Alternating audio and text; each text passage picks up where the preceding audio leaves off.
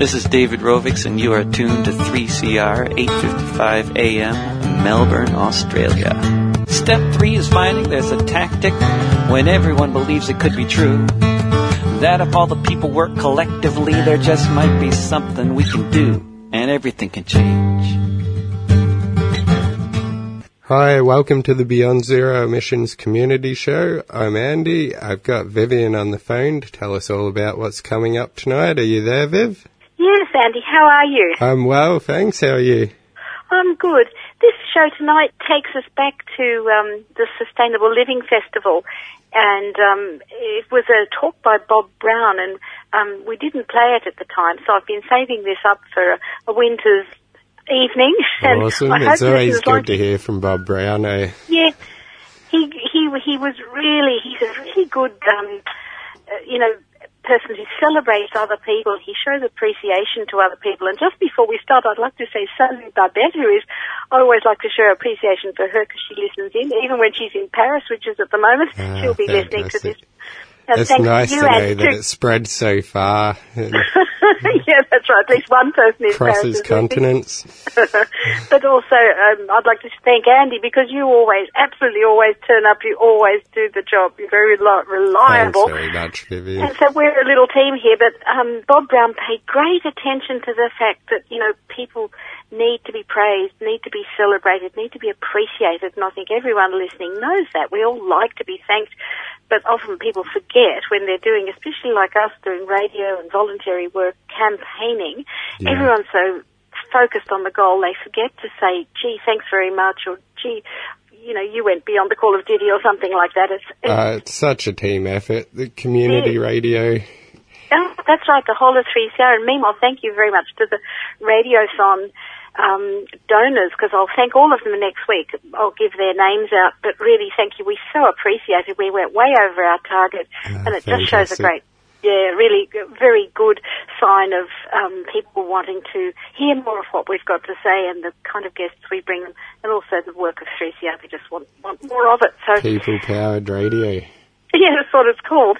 But listen, tonight the listeners will hear uh, Bob Brown at the Sustainable Living Festival. He's talking about the Tarkine campaign, and the Tarkine has an Aboriginal name which is takayna, and apparently ninety percent of it is intact, and it's one of the last truly wild places in the earth. But it's especially important for Aboriginal people for their cultural landscape. Yeah. You know, they need a whole landscape to remain intact, and at the moment there are middens there which go back thousands and thousands of years, contain bones of animals and fish that people have eaten, so it's an archaeological record, and it's a sacred record for them. And at the moment, offshore vehicles are going on joy trips over and over the sand dunes and over these middens and crushing them. They're not protected at the moment. And the Bob Brown Foundation, one of their campaign objectives is to protect all of that coastline. Yep. And but also, it's a, a window into our planet's ancient past, as he tells us. It's um, you know, fossil records going back sixty-five million years. It's not many places in the world like that that are no. still pristine. Yeah. You know, oh, it's and amazing it's, uh, how they took care of the land. That's right, they did. And now it's so easy to destroy it by just a bit of logging or mining. And yeah, um, within two hundred years. Oh, well, yeah, look at those great Australian, um, yeah, since Europeans have been here, that's a great... But from a climate restoration point, because I've said all the shows this year, we're going to talk about restoration, you know, restoring systems, restoring forests, rivers, and the climate, hopefully. But from a climate restoration point of view, it's really important to keep those forests intact, because if they're threatened by logging, or there are new mines proposed up there that uh, would contaminate the water. And mm. Bob Brown said the campaign to save it will not be won in Tasmania, but Tasmanians do know about it, but it's all highly contested about logging. He said the whole of Australia needs to know about it. We need to visit it, but we also need to defend it, as you know, the defending Franklin ended yeah. up being a political decision, and he thinks it has to be an Australia-wide thing. He also pays tribute to other campaigns, like the, it's really interesting, he has a bit where he, and the listeners won't know this, but he showed all these films, and there was one scene, I, I screamed out actually when I saw this, it was the Sea Shepherd, and you saw the Sea Shepherd ship squashed between two massive whaling ships, mm. and they, and they, and the captain said, go ahead, keep going. Like, he was not going to back off. And they didn't back off, and it's this awful moment. So you'll hear that, listeners. It's yeah, quite frightening. Right. I screamed that. But um, then he also talks about the Goongerah Environment Group, who are over in East Gippsland. They've been protecting the forest there from logging. They've had a few wins, but the logging's still going on, and he praised them. And he talked about Jane Goodall. He has got, uh, got the voice of Jane Goodall. You know, she's been yeah. also doing huge work, and she not it's not just for primates, but for, you know, a kind of world consciousness, world humanity, humane, you know, her humanity is very profound, and yeah. she speaks beautifully in this, in this great legacy. Talk. Yeah, it's really lovely. And so they gave a standing ovation to Bob Brown, and, and I think they really what they were giving a standing ovation to was the sort of positive message. You've got to be positive. It doesn't mean being stupidly Pollyanna. It just means be hopeful, be encouraging, encourage mm. each other. And it can be hard not to be cynical, can't it? Oh, yes, but but it's killing to be cynical and, yeah. and to be pessimistic, and, and you have to acknowledge, if we keep saying, oh, nothing's happening, no one's doing anything, well, the media will give you that impression, but mm. this is why I'm I'm wanting Bob Brown's talk to come across, because um, he doesn't give, he's very conscious, I think, as a doctor, that you can get depressed and then you get deactivated, yeah. and, and and we need to encourage each other and show appreciation. That's the message. And then at about half past five, we'll hear my full interview with Bob Brown. It was a conversation I had down by the Yarra. We have played a little bit of it during the year earlier, but um, this is the full interview. Awesome. And it was just before a by-election, which I think was won by Jed Carney at the time, but he warned us not to just listen to what a candidate says. You know, Jed Carney's a very, you know, forward-thinking, progressive person. I'm sure she would say all the right things, but he said, beware, she's part of a party that's got a policy that's, you know, not as strong as it should be on climate and refugees and all of those other issues. So he, he warns us that, and I think it's good that we mention it now. This is June. We'll, um, we may be facing a federal election. Someone ticked me off today. They said, oh, well, you know, we may have a federal election in September, so if we do, we need to, um, uh, you know, remember, listen to what Bob Brown says about elections. He's a very strong believer in democracy. I'm starting to feel very cynical about democracy being really quite corrupted, but he checked me and said, no, no, you have to, it's the best we, you have to believe in, strengthen it, and don't vote for people with policies that are mediocre and yeah. destructive. Oh, that sounds really great. Sounds like a great show. I think, yeah, I think listeners will like it. And please, as usual, listeners, give us some feedback. And even better, listeners, please support the groups that we hear about on this program. The Bob Brown Foundation and their Takayna campaign. They need a global audience, an Australia-wide audience, and uh, supporters. You can just email them and ask how to help. And the Goongerah Environment Group, which is working so hard to protect Victorian forests over in Gippsland, and uh, they they also need helpers. They take people on forest tours, apparently, and camping trips occasionally. So you, if you get involved with that, that that's yeah, real, real involvement. Yeah, it sounds fantastic. It does. All right, so, well, shall we get the show underway? Yes, and just one more thing, Andy, before. Also, listeners, please support Beyond Zero Emissions. You know, we have discussion groups as well as reports published all the time, and uh, please look up the Beyond Zero Emissions website to see all the other things we do, because we our work underpins a lot of climate action. It's not really a campaigning group, but it's uh, a research group that underpins the excellent campaigns that are happening around Australia. Great. All right. Well, I'll play that interview and we'll get underway. Thanks, okay. Vivian. Thanks, Andy. Bye-bye. Cheers. Bye-bye. Thanks, everybody. It's great to be here. Great to be following Emma and with Jenny and Samina and all of you who breathe the air of, who survive on the sustenance of, who were born out of this amazing little planet Earth, which so far as we know is the only one in the, amongst the billions in the universe, which has life, which has uh, evolved or created an intelligence, and from that a spirit uh, which relates to itself, but which allows us to also arrogate to ourselves the ability to alter that which carefully nurtured us into existence.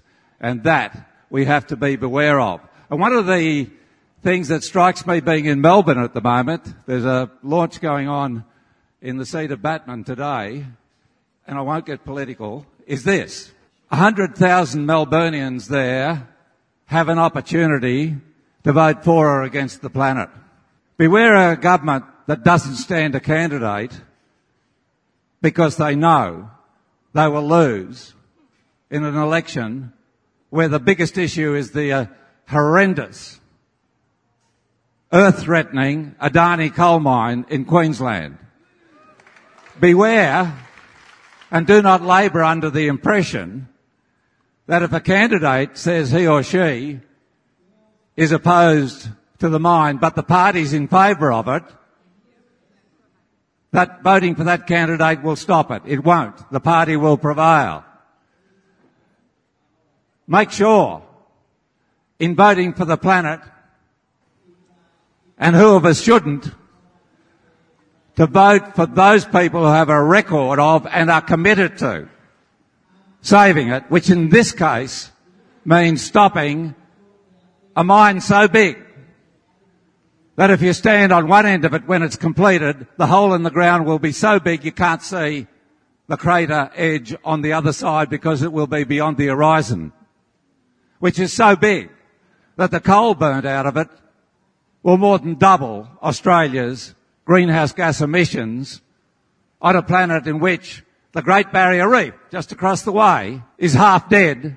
And as one Mexican reef expert explained to us quite recently, will, if we keep doing what we're doing, be like the ruins of Carthage, piles of fallen white in the ocean in our lifetimes. I'm one for celebrating the planet. I think we should celebrate it because if we don't, we'll lose it. And besides, celebrating is fun. But democracy is a celebration of the expression not just of the money in pockets, but our spiritual connection with this planet, with all our fellow creatures and those who come after us. And if we don't have that as a priority, we're failing not just the planet, but our own spirit. Speaking of which, I too honour the Kulin Nation and the hundreds of millions of indigenous people on this planet whose connection with the planet is vital for us so that we can get back to our own remembering roots. But as Paul Hawken in his great talk from this podium yesterday pointed out, still have custodianship of land on this planet, which if honoured will save hundreds of billions of tonnes of carbon going into the atmosphere, just by honouring the indigenous people who are left on their lands, on our planet now. Something we can all do. We can all honour ourselves by ensuring that in this richest nation, in terms of dollars in pocket, ever to exist on the face of the planet. That's us Australians in twenty eighteen.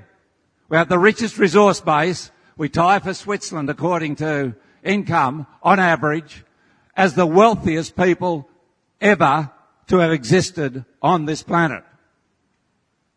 Well, the challenge is, what do we do with that relative wealth and comfort? And I know there's a spread of degrees and unfairness and inequality in every society on this planet, and something we must always work to overcome. But what do we do with that wealth, with our democracy, with our freedom relative to other people on the planet? One thing I know about it is it's no good looking at the trajectory of we eight billion people.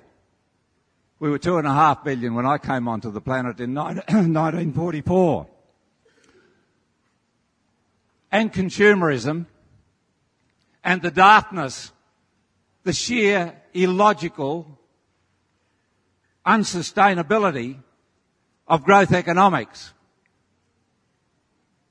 and getting depressed. We've got a choice here. We get angry about it if you're intelligent. And as Bertrand Russell said, the trouble with the world is that the stupid are cocksure and the intelligent are full of self-doubt. Well, if you fall into the second category of being intelligent, it is natural that you will get angry with the inequalities, the cruelties, the needless human hate and destruction which is there abroad on the news we hear every day. If you suppress your anger, you'll get depressed. If you convert your anger into action, you'll be happy. That's the difference. Don't get depressed. Get active. And amongst the people that inspire me with that action are the defenders of the forest right here in Victoria.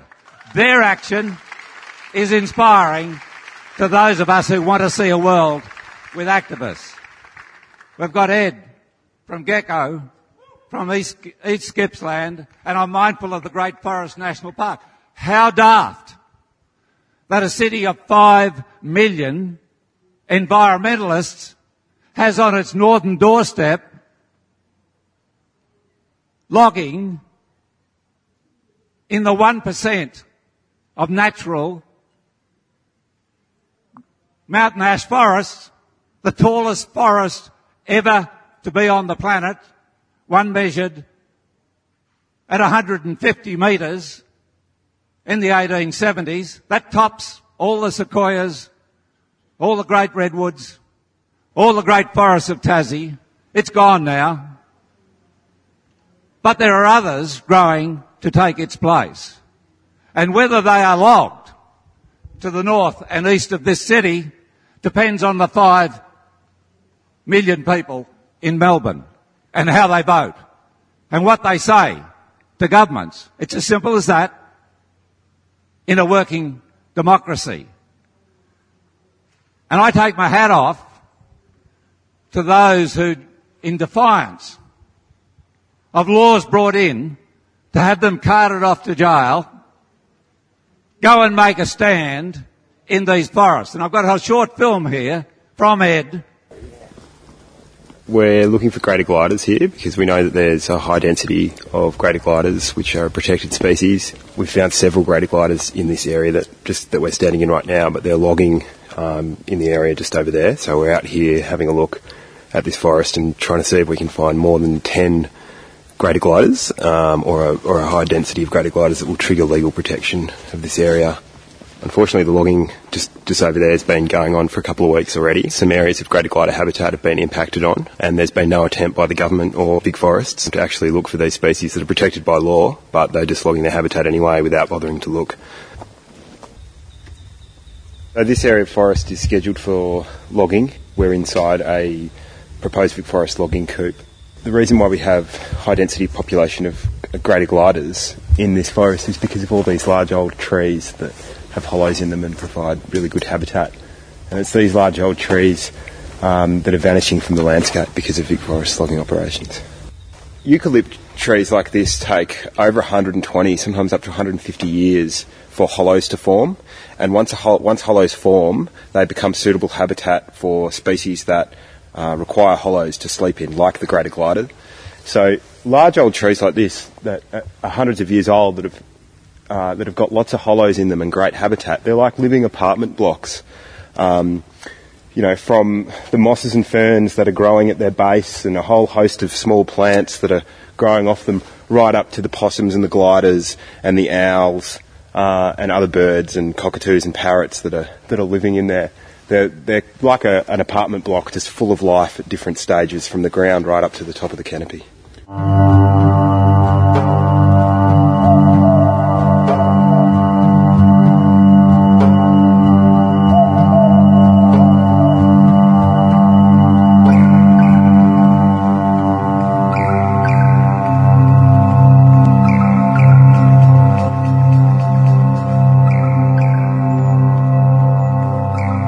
They went out there while we were asleep, and they saved that little patch of forest by being with the greater gliders and the sooty owls and the leadbeater's possum in the night. What a beautiful phenomenon it is to be alive on a planet in which that curl on our ear is there to allow us to hear the faintest sound off the forest floor. To do with us being part of, not separated from, but part of the natural planet which gives us everything we have and which can go without us, but we can't go without it. But it's got its problems. And I draw upon the wisdom of an octogenarian, the wonderful Jane Goodall, to just go through for a few minutes what the situation is here on planet Earth with this biggest herd of mammals, we human beings, ever to graze off its decreasing commons. Very often people say to me, but if this little insect disappears, surely it doesn't make any difference, does it matter?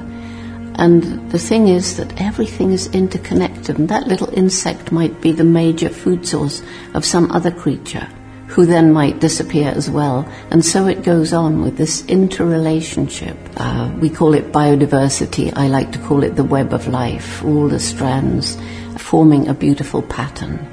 And that pattern is being destroyed.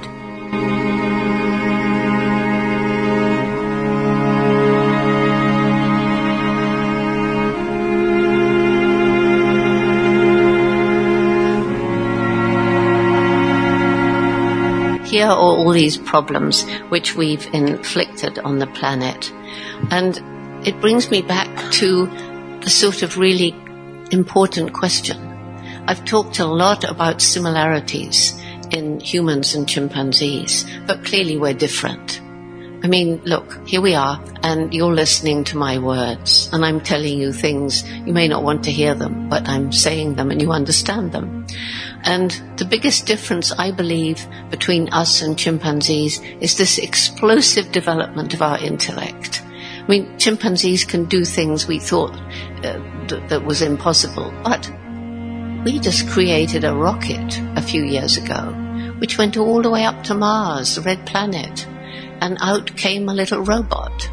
And that little robot is still crawling around years later, taking photographs for scientists on planet Earth to see what it looks like up there. That's extraordinary. When I was a child, it would have been science fiction, but we've done it. So the question is, how is it possible that the most intellectual creature that's ever walked on planet Earth is destroying its only home? We're destroying Mother Earth so fast. You think perhaps we've lost wisdom? The wisdom that some indigenous people showed, making a decision based on how will this affect our people generations ahead. Are we too often making decisions based on how will this help me now, or the next shareholders meeting, or my next political campaign? Is there a disconnect between this incredibly clever brain and the human heart, love and compassion? And I truly feel that we can only achieve our true human potential, which is huge, if we have harmony between head and heart. It's not a bit surprising to me that as I was traveling around the world, I met many young people who seemed not to have much hope for the future. And many of them were angry. Some of them were violent. A lot of them were depressed. Most were just apathetic, didn't really seem to care much about anything. And when I asked them why they were feeling like this, they all said more or less the same. You've compromised our future and there's nothing we can do about it. We have compromised your future. When I see small children, I feel so ashamed and angry and, and, and desperate when I think how we've harmed the planet since I was that age. But is it true there's nothing that can be done? There are many biologists who will tell you so. But I'm not alone in saying we have a window of time, a window to start changing the direction. But it depends on changing attitudes. And if we could just get a critical mass of us who start to think about the consequences of the little choices we make each day, what we buy, what we wear, what we eat, how was it made? Did it harm the environment? Did it involve cruelty to animals or people, child slave labor, this kind of thing? And I think most people, even though they've become aware, do nothing because they feel useless and helpless and hopeless. They tell me so. So we just have to get it through to our thick heads that what we do as an individual, certainly in the big scheme of things, doesn't make a difference. But what we do collectively as billions of human beings making the right ethical choices, that's going to move us in the right direction. If our young people lose hope, we may as well give up. Let's learn to live in peace and harmony, first of all with each other, between religions and cultures. Gosh, we have a long way to go, don't we? Um, but, but also between us and Mother Nature. Because if we go on exploiting Mother Nature the way we are now, then all will be in vain. Each and every one of us makes a difference each and every day. And we have a choice. What kind of difference are we going to make? Yeah, thank you, Jane Goodall, for the inspiration. And the Jane Goodall stall is along here at the Sustainable Living Festival for people who want to see more of this remarkable human being who gives us the key to the fact, gosh, we've got a long way to go, she says, but yes, we can change it. So, gosh, we've got a long way to go, but we can get there. That's the important thing. And one of the ways is by saying to our politicians, what are you doing about that whaling fleet killing these whales? two hundred of them were pregnant, by the way, pregnant females last year. What are you doing about that? Here's a very short clip from founder of Sea Shepherd, Paul Watson, about standing firm in the face of adversity. Thank you, Emma. This is two years ago off Antarctica with the Japanese whaling fleet coming in. And the little, much smaller ships of Sea Shepherd going down to intervene between them, the, the huge factory ship, and a, and a refuelling ship coming from Korea to give it fuel so it could keep its bloody business going. I think that the, uh, the Ninth District Court injunction uh, emboldened the, uh, the whalers, and they were much more aggressive this year. I think that they felt they could do whatever they wanted, and they had the backing of both the Japanese government and the U S courts. Sea Shepherd in the foreground there. In the past, the Nisshin Maru has tried to uh, hit us, but uh, we've been able to get, certainly get out of their way. But this time, we were holding our positions to prevent the refueling, and so um, you know, they, I think they were initially they probably thought they could bluff us and we just move aside and. Then when we didn't, they were in a position where they uh, just carried on and hit hit the vessels. Here's the Nisshin Maru about to ram the Sea Shepherd ship because it's getting in the way. I think that uh, an eight thousand ton vessel uh, striking a, a five hundred ton vessel and pushing it into a five thousand ton vessel uh, creates a, a very dangerous uh, situation. The Bob Barker was almost capsized uh, because the Nisshin Maru was pushing it over to such a degree. A few more minutes, it probably would have capsized. That would have been an extremely serious situation. I don't think the Japanese captain. In all of these campaigns, the crew are under the uh, understanding that uh, there are inherent dangers, that we're not just saying we're coming down here to risk our lives to protect the whales. We actually are risking our lives to protect the whales.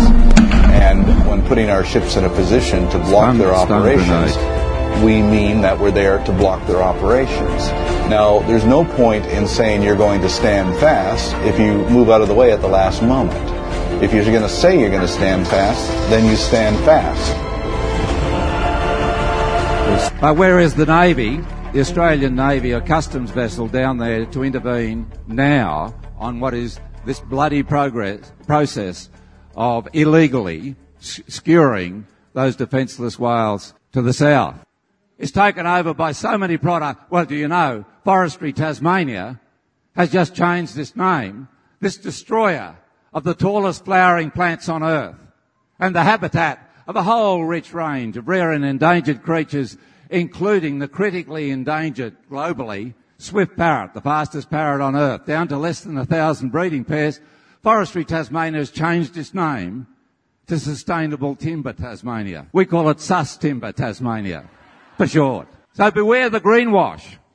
But we're all able to do that. What we maybe aren't all able to do, and which again I take my hat off to, is join those people who today, as we're sitting here, are up the trees in the Tarkine Forest in northwest Tasmania to prevent logging. Go, you defenders of our planet. And one of them is Lisa Searle. She's a young doctor. But I'm going to try and now talk to Lisa to see how she's going there in the Sumac Forest, which is due to be logged, except she's in the way. Thank you, Jenny. If you dial her up, we'll see if we can get hold of her. Because it's very isolated out there. It's threatening. You don't know who's coming in the night to burn the tree down. It's subject to all sorts of weather and bushfires. These are courageous, brave defenders of the planet. They're also up the trees in the Frankland River. Good, Lisa, I've got hundreds of lovely people here in Melbourne who just gave you a big round of applause.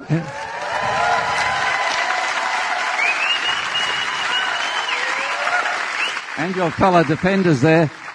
Lisa, how is it up that tree in the sumac at the moment? It's pretty amazing up here at the moment. So where I am is sitting about thirty metres up in a tree in the Sumac Forest, so an area right in the heart of the Tarkine. Um, it's pretty windy up here, so I apologise if there's a bit of background noise, but there's a lot of wind whistling through the trees, and the tree I'm up in is moving around quite a bit at the moment, which is a little bit nerve-wracking, um, and I'm listening to the forest around me. There's black cockatoos, there's wedge-tailed eagles flying by, um, green rosellas, and down below me I can see a whole heap of leatherwood trees in flower, which is absolutely beautiful. Thank you, Lisa. You know, you might have a lot of wind there and moving around, but there's a lot more of that in Canberra than you'll ever find in the Tarkine Forest. And, and one of our, one of our things we must do, as with the Victorian forests, is get our politicians to take note. So all of us, as a result of today, write to our local federal M P and say, we're with Lisa up the forest in the Tarkine. You've got to stop that logging because they have the powers to. This should be World Heritage. This Tarkine should be returned to whom, Lisa? The Tarkine should be returned to the rightful custodians of this land, which is the Tasmanian Aboriginal people. And the whole area should be declared a national park. So we've been camped out here for three weeks now. Um, last year we were here for five months. Um, we are just desperately waiting for that message to come through that the Tarkine's been given permanent protection. But until that message does come through, and while these forests are still threatened, we will be here on the ground, on the front line, doing whatever we can to protect these forests and to stop the deforestation of the Tarkine. Thanks, Lisa. You're a real earth doctor. The Tarkine's there for us to save.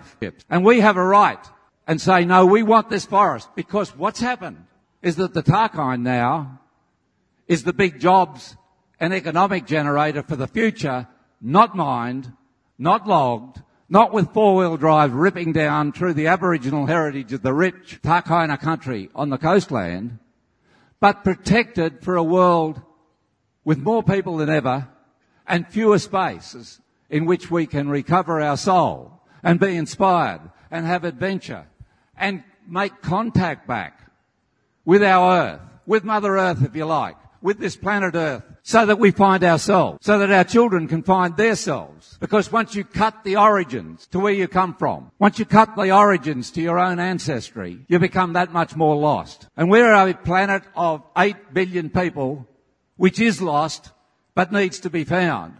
And the best way we can find ourselves, ladies and gentlemen, is by celebrating this planet and becoming active for it. I'd like to show you, due to the amazing photography of Rob Blaker's, a few little more shots of why you're welcome to the Tarkine and to the East Gippsland and to the Yarra Ranges, to the forest nearer here. This is the biggest, the Tarkine is the biggest temperate rainforest in Australia. And, of course, the nearest great rainforest to Melbourne. It's Melbourne's forests, not just a Tasmanian forest, not just one for the local region, like the Franklin. It belongs not just to us in Tasmania, not just to Australia, not just to the planet of eight billion people, but to all our fellow creatures. And in serving their protection, we serve the interests of protecting our own spirits. And isn't that something we want to nurture in every human being who comes onto the planet.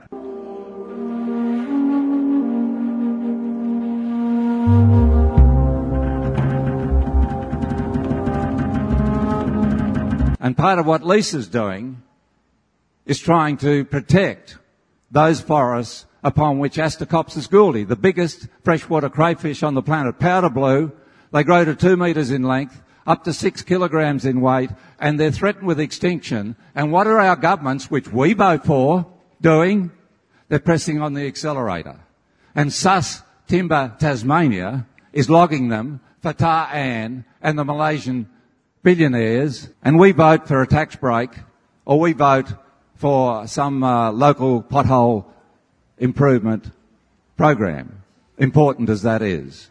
We have to think about this, and we have to know that all of us can become active for saving the forests of Victoria, the forests of Tasmania, and as part of that, saving this stupendous little planet, which we have to celebrate, take action for, and pass on the better for us being here.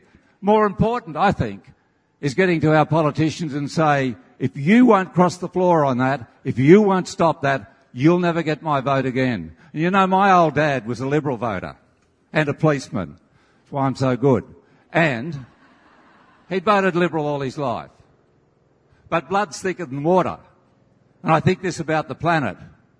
And the night I was arrested on the Franklin before three weeks in jail, way back there in eighty-two, my mother said he got up from the couch. I was worried about what he'd think about his son breaking the law.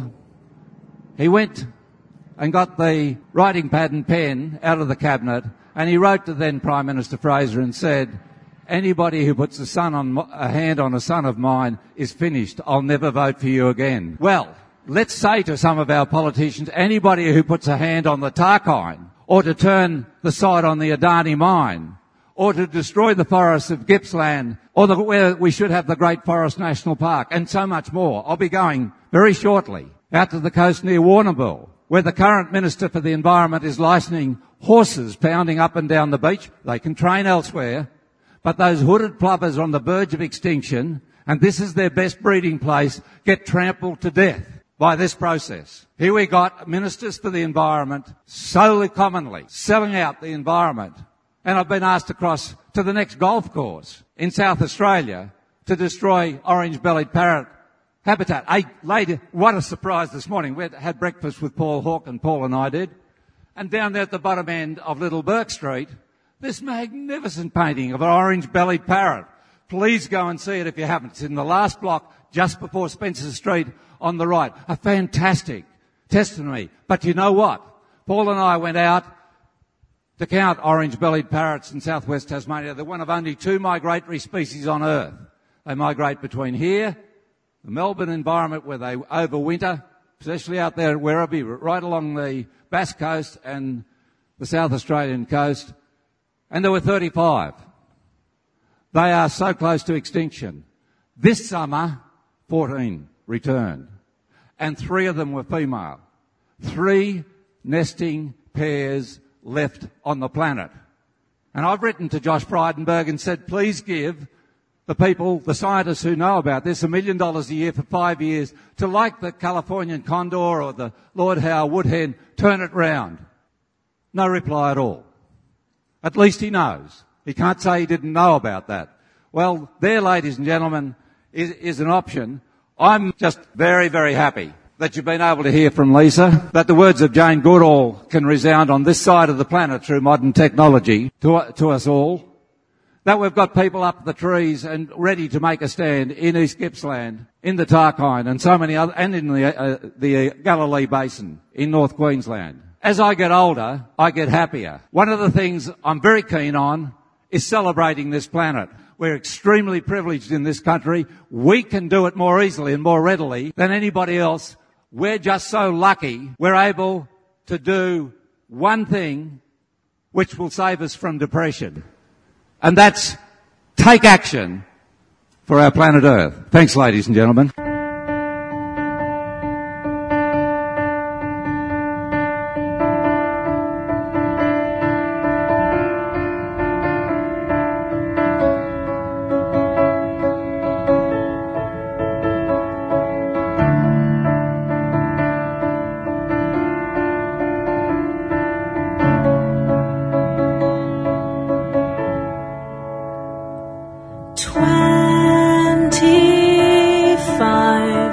miles in a plane,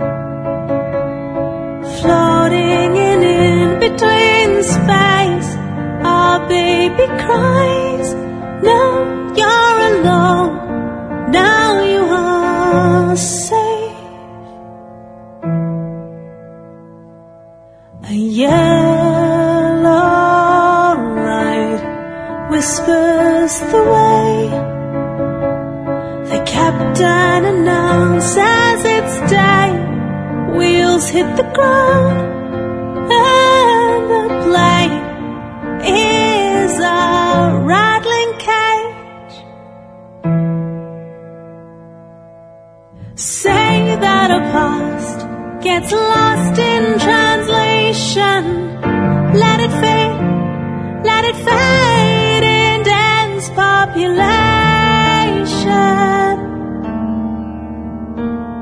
Say that a heart tenders resignation.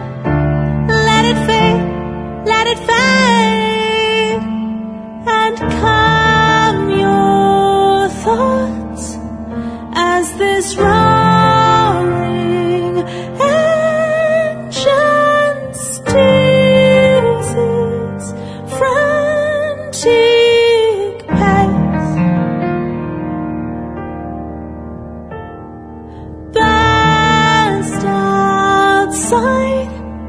Let the mist envelop you in cold embrace.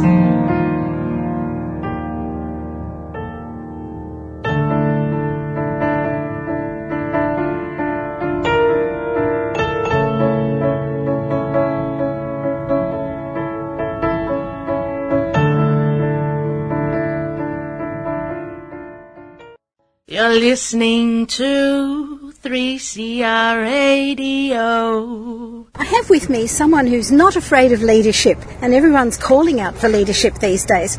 Doctor Bob Brown is the former leader of the Greens Party in federal parliament and a veteran of campaigns, many of them, uh, for example, saving the Franklin River in Tasmania and trying to stop whaling with the Sea Shepherd in the southern oceans. His Bob Brown Foundation is now defending the Tarkine forest, known by Indigenous people as takayna, and they want permanent World Heritage listing and a return to Aboriginal ownership.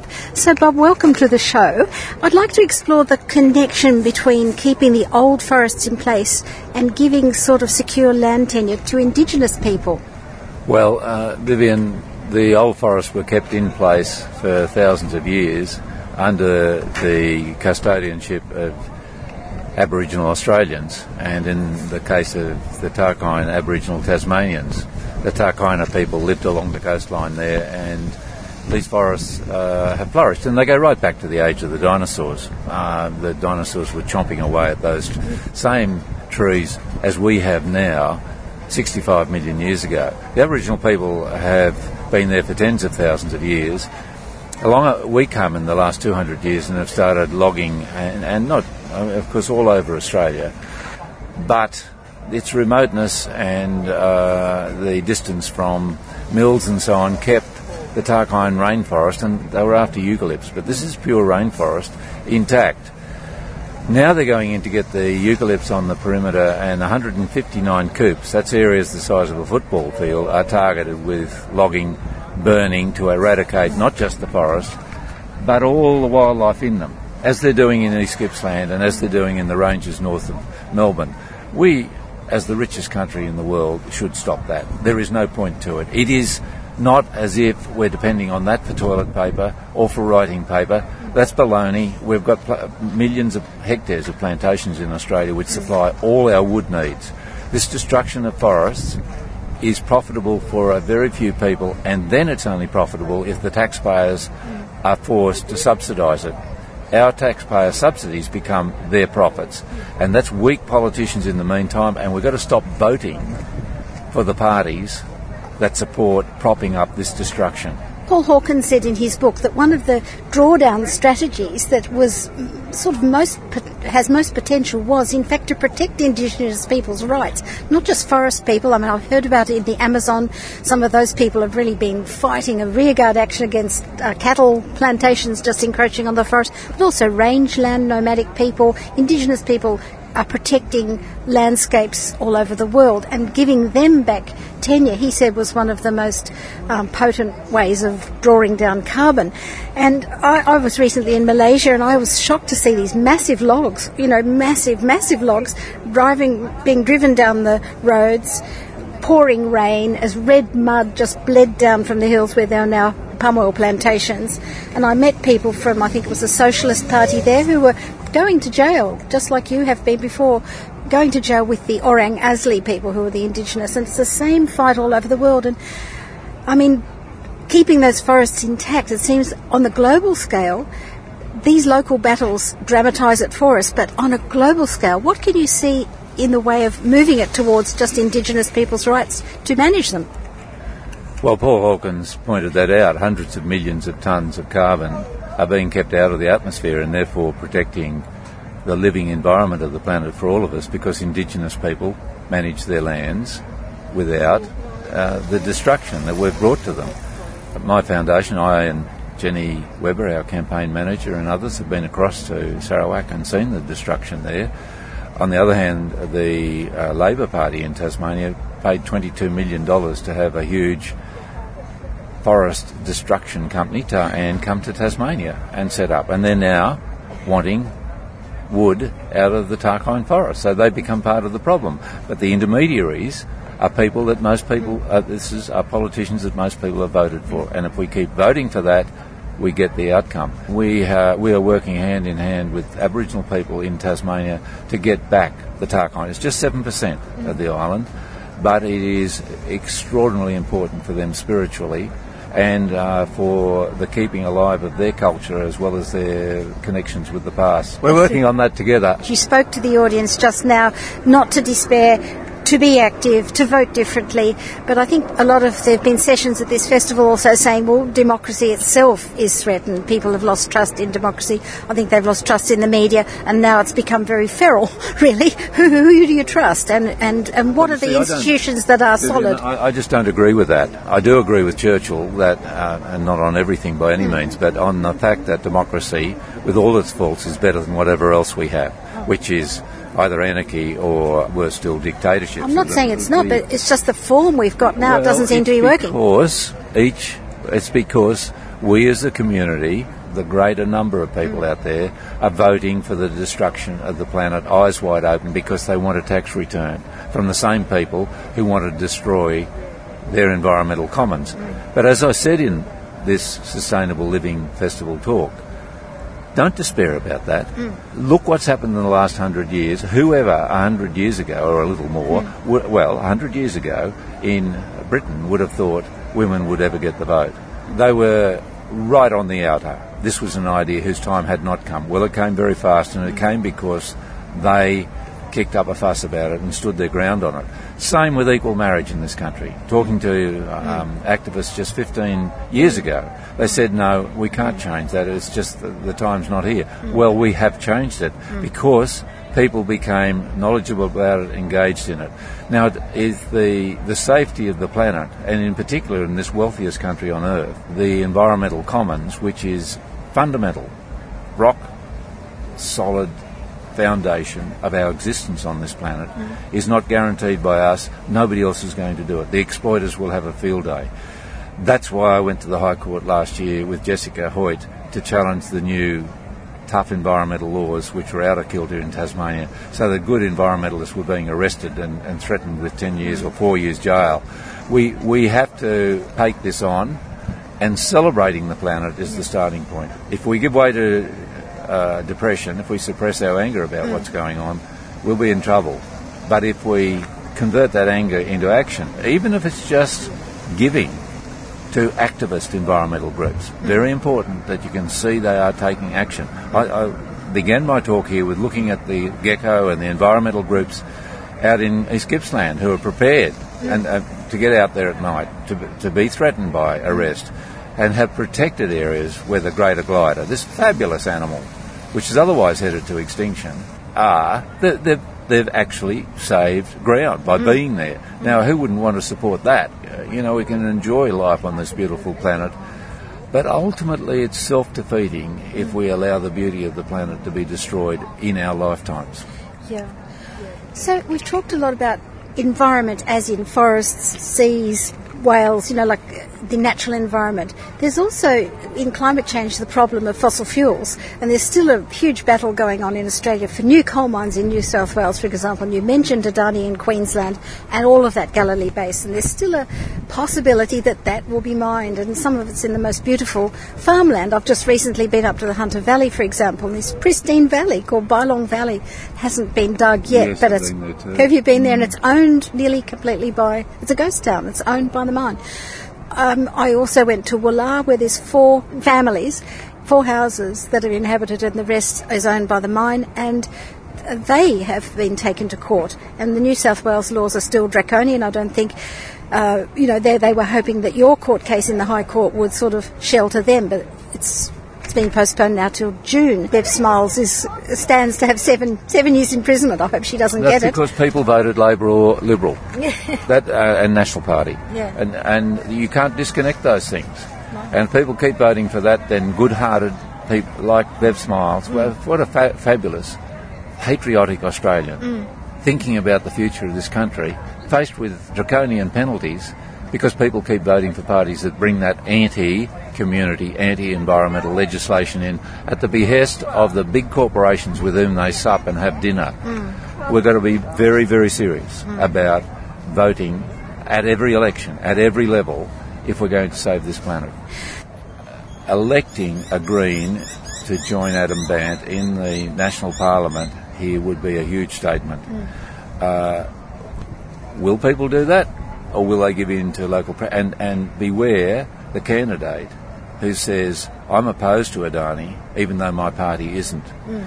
The Labor Party one hundred percent requires people to abide by its vote on the floor of Parliament. Mm. And so I, I, saw, I saw, while I was in the Senate, people who were opposed to mistreatment of asylum seekers in the public arena, mm. time and time again, vote for that mm. mistreatment. Mm. Same with Adani. And we must here require that the party, not just the candidate, but mm. the party be opposed. Big question here on Bill Shorten. Will he change and become opposed to the Adani mine and, and the consequent threats you get from locals in Queensland who mm. want the gravy train to keep going at the destruction of jobs in their own region on the Barrier Reef? Mm. Thousands of jobs at stake mm. there. It's daft, mm. but there it is. So uh, here's Melbourne's opportunity to make a great contribution towards ending coal being exported or burnt in this country mm. and towards that clean future, yeah. sustainable future, so possible, coming anyway, but which we can bring about much faster, yes. as Paul Hawken explained at this Sustainable Living Festival That's with his great book, Drawdown. Yeah.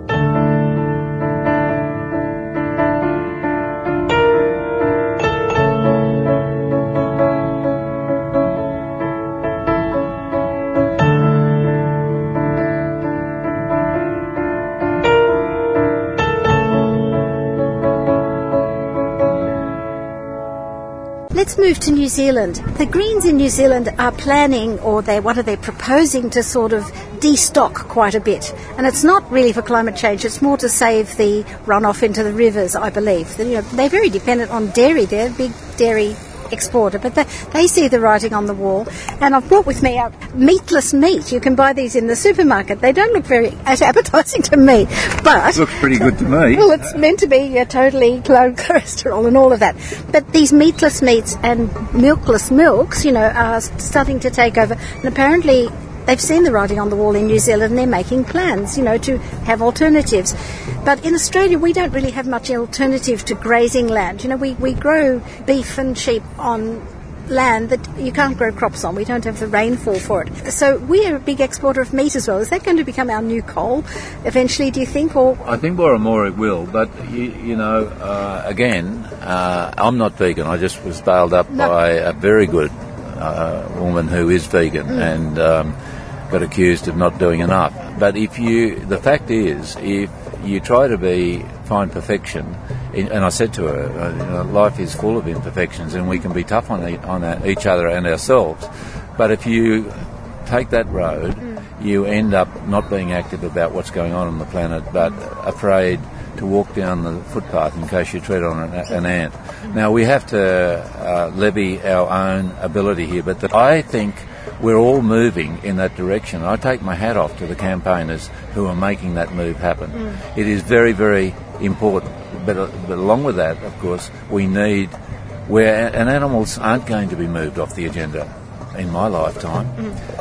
Uh, but the move against the past cruelties that were utilised in the farming of animals is a great thing. It's a gr- because it, it's good for us to know that we don't live on a system that depends upon cruelty. Mm. We're all moving in the right direction there, and we all have to do the best we can by that. But thinking about it, and you having this two vegan schnitzels uh, in your bag shows that. Now, that wouldn't have happened ten years or no. twenty years ago. What a good, positive direction towards not just celebrating this planet, but taking action for it. Uh, I'll let you go in a minute, Bob, but just the last one. People asked you about the media, defending the A B C and all of that. Paul Hawken was very strong on communicating differently about climate change, and as I'm always interviewing people about climate change, I don't think I preach the gloom and doom. I think I do always find these marvellous people, innovative people, and I can see loads of green shoots everywhere, whether it's kelp, in the oceans, you know, sequestering carbon, loads of things. And these new farmers with rotational grazing and all kind of innovations there. So I see lots of green shoots, but it's not really in the media. What do you think we can do about that? Well, actually, I do think it's in the media. And this Sustainable uh, Living Festival here in Melbourne, as Paul Hawken said, there's nothing like it in America. We we need to stop every now and then and just mm. think about how well we are going. Uh, yeah, the media, uh, we're in an age of uh, consumerism and um, the capital ruling and the big corporations ruling, but, uh, you know, it's got cobbles on it because it simply can't survive. And the question is whether we intelligently are going to change course or do it post-catastrophe. I'm I'm in favour of uh, changing course and celebrating it, celebrating the planet we're on, mm. and what we can do about it uh, as living human beings for a short time in our own lifetimes is very, very important to that. Uh, in that, and again, look at the changes that we were thought impossible just a, a few decades or a few centuries ago. Uh, we can change this. It will take a change of global mindset, but it's the Paul Hawkens of the world and the Jane Goodalls who are going, uh, you know, who are making that change come. Uh, I'm full of hope for the future. Uh, life, life's long. It's good. People should look after themselves. They should have a good time while they're at it, but give their due to the planet. And that begins with celebrating it, because if we don't celebrate it, we'll lose it. It's a very clear message. So that's Doctor Bob Brown talking to us beside the Yarra with a helicopter accompaniment. Beyond Zero Emissions is a not-for-profit research and education organisation. We design blueprints for a zero-emissions economy. As climate change action becomes an emergency, leaders will use these well-researched plans that show a transition is possible from a nineteenth century fossil fuel-based economy with its climate-changing emissions to a zero-emissions twenty-first century. Check out our website for reports on zero-emissions energy, zero-emissions exports and industry, zero-emissions transport, zero-emissions buildings, and zero-emissions land use. Podcasts of our shows contain a who's who of community action and climate solutions. They're all available on the web at b z e dot org dot a u. We'd love your ideas for this show, so contact us at radioteam at b z e dot org dot a u or even write to us, care of Radio three C R, twenty-one Smith Street, Fitzroy, Victoria. You can make that attention B Z E radio.